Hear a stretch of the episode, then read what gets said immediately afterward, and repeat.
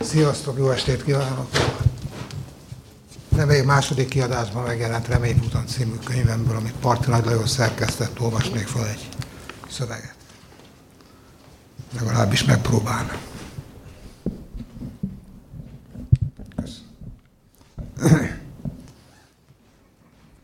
Kongresszuson. Már megint szerda lett, nem volt semmire se kedvem. Gondoltam, kimegyek a Magyar Pszichiátriai Társaság hetedik vándorgyűlésére, hogy megtudjam, mi a pálya, van-e remény gyógyír a bajokra a tudomány mai állása szerint. Beülök egy szekcióba, biztos lesz egy, amelyiknek tárgya a csüggedés, azt mindjárt bejebb leszek önismeretileg. Amikor kiértem, éppen ettek a pszichiáterek, magában a díszudvarban terítettek nekik az egyetemen. Ameddig jól laknak, tervezgettem, áttekintem a programfüzetet, hisz azt olvastam az újságba, két hónapba telne, ha valaki megkívánná hallgatni a négy nap során az ezerkétszáz fős tanácskozás előadásainak mindegyikét. Kértem tehát egyet, de elhajtott a néni, előbb regisztráltassam magam. Ott a pultnál megkérdezték, honnan jöttem. A Küküllő utcából válaszoltam. Kolléga, ön érdeklődtek? Nem válaszoltam. Paciens vagyok. Közelebbről érdeklődtek. Közelebbről érdeklődtem. Közelebbről válaszoltak. Közelebbről válaszoltam. Profi rosszul levő, önsorsoltó, kötkeverő, hivatásos vészmadár. Nem kapok kitűzőt akkor, értesültem semmi szín alatt. Nem is azt kell, válaszoltam, csupán egy programfüzet, de valójában folytattam, ha már ilyen jól elbeszélgettünk, én magához most őszinte leszek. Olyan álmokat is dédelgetek, hogy birtokomba jut egy olyan egy absztrakt kötet, amit az előbb láttam egy professzor kezében, és amelyben a szinopszisok révén az alagútból kivezető útra vonatkozó legfrissebb instrukciókat is elolvashatom, miáltal nem csupán tudásom gyarapszik, de a kilátásaimat is felmérhetem, mert magunk közszólva probléma kerülő alkat. Na, az nem vagyok, ha tetszik érteni, mire gondolok. Erre már belátta a jóasszony is, végre nagy a baj, és a kétszáznyolcvan oldalas kötet mellé egy kulcstartót is adott. Sorsfordító olvasmány volt.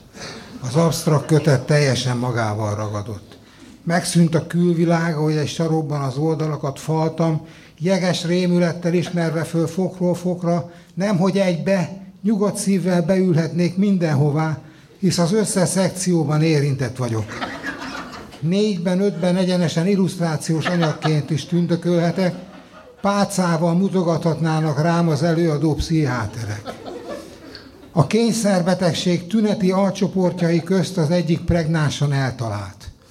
Az agórafóbia pánikrohamokkal társult pszichológiai tényezők által provokált állapotainak integrált biopszichológiai magyarázata rám célzott, engem járt körül. A megküzdés kognitív tényezőjének hatása a kommunikációs viselkedés kialakítására depressziós betegeknél és családtagjaiknál napi szinten aktuálisnak bizonyult. A kor és depresszivitás hatása a konfliktus megoldó stratégiák alkalmazására épp úgy érint, bólogattam, mint ahogy a szorongásos zavarokban felismert komorbiditás változatai. Ez a nem túl biztatóan hangzó komorbiditás, ismertem föl, egyébként esetemben egyébként is kulcsfogalom. Van remény a reménytelenségben, kérdezte egy előadás címe, mely alkoholbetegeink szociodemográfiai elemzése, az absztinencia fenntartására irányuló törekvéseink és a depressziós tünetekkel való komorbiditás vizsgálata alcímmel közelített meg. Kevert, szorongásos, depressziós zavar, egy negligált betegség, vágta a kérdés pofámba egy másik. Nem, nem, nem, van ilyen, csak ne negligáljatok. Esteredett, mire végzett ott a folyosón a könyvvel, ez az emberből lett tünetcsoport. zúgó fejjel figyelte a komorbiditás jelzéseit, ahogy regnál benne az, együtt, az egymás közötti, valamint hangulatzavarokkal hossz és keresztmetszeti együttes előfordulás, és bár tudta, helytelen az, amit most tesz, kreatív problémaelemző vagy feszültségoldó technikák helyett, ezúttal a legújabb tudományos kutatási eredmények által ellenjavalt, fatalista stratégiákat alkalmazott. Egyáltalán nem érezte, hogy az alkohol- és gyógyszermegvonási szindróma réges-régi lezajlása után rendeződtek volna a neuronokrin és neurotranszmitter változások, miáltal állapota stabilnak, a relapszus veszélye meghaladottnak volna mondható. Nem. Sőt, egyenesen megivott volna a nagy izgalomra valamit, vagy sürgősséggel megkóstolta volna a körülötte elképesztő sűrűségben kiállító multinacionális gyógyszergyárak megoldást hirdető termékeit, főleg ha őt, a fogyasztót is szponzorálnák egzotikus úttal, reneszánsz vacsorával, elit szállásokkal, mint az ott lent éppen őrületes táncolásba kezdő pszichiátereket.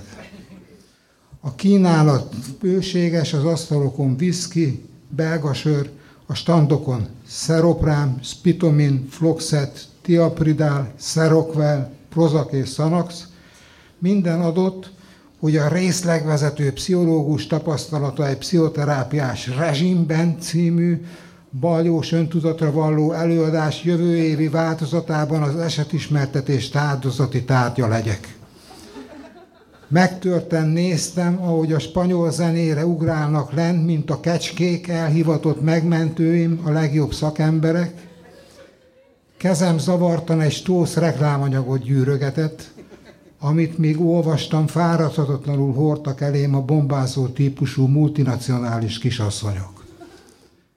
Aztán megakadt a szemem az, megakadt a szemem az egyik, a krónikus abstinencia tüneteit hatékonyan enyhítő terméket reklámozó szórólapon, és arra gondoltam szeliden is mélyen, hogy innen már nincs tovább. Ha ez is betegség, akkor csak táncoljatok. Vesztettetek egy parasztot, én nektek nem leszek beteg. Köszönöm szépen.